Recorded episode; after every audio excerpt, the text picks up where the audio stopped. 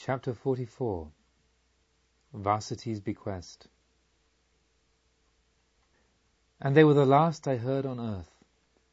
My life force was exhausted. Fever held my senses in a thrall. Like fleeting dream pictures, I still saw the figures round about me, Medini's face often near to mine, then everything became dark. Suddenly, it seemed as if a cool bath were extinguishing my burning fever. I felt as a traveller standing on the brink of a pond in the blazing sun may well imagine the lotus feels when, wholly submerged in the cool water of the spring, it imbibes a refreshing draught through every fibre. At the same time it became light overhead, and I saw there above me a great floating red lotus flower, and over its edge bent your beloved face. Then I ascended without effort and awoke beside you in the paradise of the West. And blessings on you, said Kamanita, that, Led by your love, you followed that path. Where would I be now if you had not joined me there? True, I don't know whether we shall be able to escape from the terrible wreckage of these ruined worlds. Nevertheless, you inspire me with confidence, for you seem to be as little disturbed by these horrors as the sunbeam by the storm. One who has seen the greater, my friend, is not moved by the less.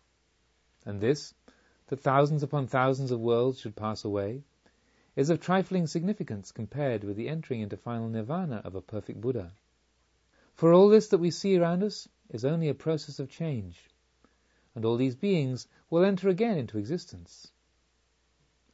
Yonder hundred thousandfold Brahma who, burning with rage, resists the inevitable, and, in all probability, regards even us enviously because we quietly continue to shine, he will reappear on some lower plane, while some other aspiring spirit will arise as the great Brahma.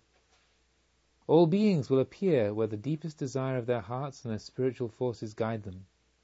On the whole, however, everything will be as it was, neither better nor worse, because it will be created, as it were, out of the same material. For this reason, I call this a very small matter. And for the same reason, I consider it not only terrible, but actually a matter of rejoicing to live through this wrecking of worlds, for if this Brahma world were eternal, there would be nothing higher. Then you know of something higher than this Brahma world? This Brahma world, as you see, passes away. But there is that which does not pass, which shall have no end, and which has had no beginning. There is, said the Master, a realm where there is neither earth nor water, neither light nor air, neither infinitude of space nor infinitude of consciousness, neither perception nor the lack of perception where there is neither this world nor another world, or moon or sun. And this I call neither a coming nor a going, nor a staying, neither a dying nor a birth. It has no basis, no evolution, and no support. It is the end of suffering, the place of rest, the island of peace, the invisible nirvana. Help me, sweet and holy one, in order that we may rise again together there, in the land of peace. That we shall rise again there, the Master has said, cannot truly be said of that realm. And that we shall not rise again there, that is also not true. Any appellation by which you make anything tangible and capable of being grasped is untrue in this respect. But what is the value to me of that which I cannot grasp? Rather ask, is that which can be grasped worth stretching out one's hand for? Oh, Vasitthi, truly I believe I must have murdered a Brahmin at some time, or committed some horrible crime that pursued me so cruelly with its retribution in that little street in Rajagaha. For if I had not been so suddenly thrust out of life there, I would have sat at the Master's feet, and would also assuredly have been present, as you were, at his final nirvana, and now I would be as you are. Vasitthi, while thought and perception are still ours, please do just one thing for love of me. Describe the Blessed One to me exactly, so that I may see him in spirit, and thereby maybe obtain what was not possible for me on earth. That will surely bring me some peace. Gladly, my friend, she answered, and she described to him the appearance of the Buddha, feature by feature, not forgetting even the smallest detail. But in a tone of deep discontentment, Kamanita said, What use are descriptions?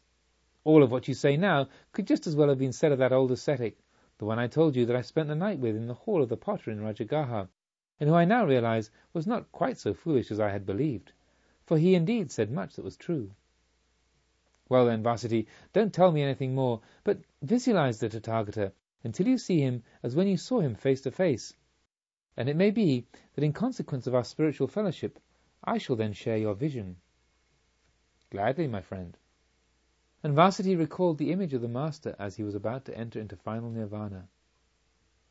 Do you see him, dear friend? Not yet, Vasitthi. I must make this mind picture more tangible, thought Vasitthi. And she looked around her in the immeasurable spaces where the Brahma world was in the process of being extinguished. And just as when some great master founder, who has completed the mould of the glorious image of a god, and finds that he hasn't enough metal to fill it, looks around in his foundry and throws all that lies around him there, tiny images of gods, figures, vases and bowls, all his possessions, the work of his life, gladly and heartily into the smelting furnace in order that he may be able to make a perfect cast of this one glorious divine image? So did Vasitthi look around herself in immeasurable space, and all that there was left over of the paling light and the dissolving forms of this Brahma world she drew by her spiritual force to herself, thereby emptying the whole of the cosmos. She cast into the mould of her mind picture this whole mass of astral matter, thus creating a colossal and radiant image of the Buddha, just as he was about to enter into final nirvana. And when she saw this picture opposite her, there arose in her no longing and no sadness. Even when the great and holy Upagupta, by the magic art of Mara, the evil one, saw the form of the Buddha long after the Blessed One had passed away, even he was so filled with longing that he flung himself adoring at the feet of the deceptive apparition, and, overcome by grief, wailed, Damn this pitiless transiency that dissolves even such glorious forms! That splendid body of the Great and Holy One bowed to the law of change, and it too has become a prey to destruction. But not so Vasitthi. Unmoved and self-possessed, she looked upon the likeness as an artist upon her work, full of but one thought, to reveal it to Kamanita. Now I begin to see a figure, said the latter. Hold it fast, make it shine more clearly. Whereupon Vasitthi again looked around herself in space. In the midst of it there still remained the lurid and angry glow of the giant star of the expired hundred thousandfold Brahma. And Vasitthi rent by her spiritual force the spent astral body of this highest deity from its place and cast it into the mould of the Buddha likeness, which was immediately illuminated and vivified like one who has enjoyed an invigorating draught. Now I see it more distinctly, said Kamanita. And all became still. Then it seemed to Vasitthi as though she heard a clear and golden voice, but she was unsure as to whether it emanated from the image before her or from the depths of her innermost heart. So you are here, Vasitthi. Are you finished with your sentence? And as one answers in a dream, she responded, I am finished with it. Even so, Vasitthi, and the long way has not tired you? Do you still need the help of the Tathagata? No, I no longer need the help of the Tathagata. Even so, Vasitthi, you have sought refuge in yourself. And do you rest in yourself, Vasitthi?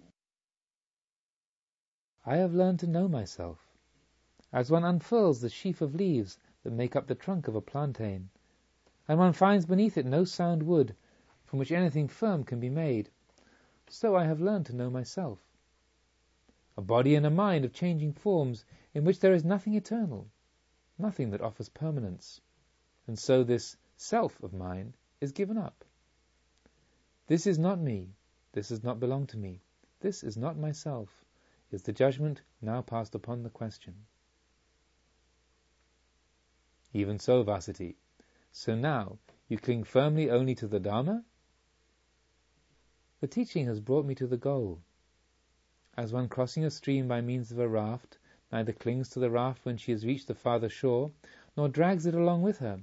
So, I no longer cling to the Dharma, but let it go. Even so, Vasitthi. Thus, clinging to nothing, attached to nothing, you will arise in the place of peace. That we shall rise again there, the Tathagata has said, is not true of that place. And that we shall not rise again there is also not true and even the teaching that neither is it true to say that we shall rise again, nor yet to say that we shall not rise again. Even this itself is not perfectly true. No thing is true any longer. And, least of all, is nothingness true? Thus there is perfect understanding at last. Then, on the face of the Buddha likeness, there appeared a glowing, scarce perceptible smile. Now I am able to see the face, said Kamanita, like a reflection in flowing water. I recognize it vaguely. Hold it fast. Steady it, Vasitthi. Vasitthi looked around her in space. Space was empty. Then Vasitthi flung her own corporeal substance into the astral mass of the vision. As Kamanita observed that Vasitthi had suddenly disappeared, a searing wave of grief shook him to the core of his being. His heart froze, his senses became stupefied and numb. But, strangely enough, soon the feeling passed. For as one who is dying leaves a legacy, so had Vasitthi left to Kamanita the Buddha likeness. This alone remained with him in all of space, and now he clearly recognized it. That old wanderer, with whom I spent the night in Rajagaha, and whom I blamed for his foolishness, that was the Blessed One. Oh, fool that I was! Was there ever a greater idiot than I? What I have been longing for as the highest happiness, as fulfillment itself, that I have already been in possession of for billions of years. Then the vision of the Buddha drew near like an oncoming cloud and enveloped him in a radiant mist.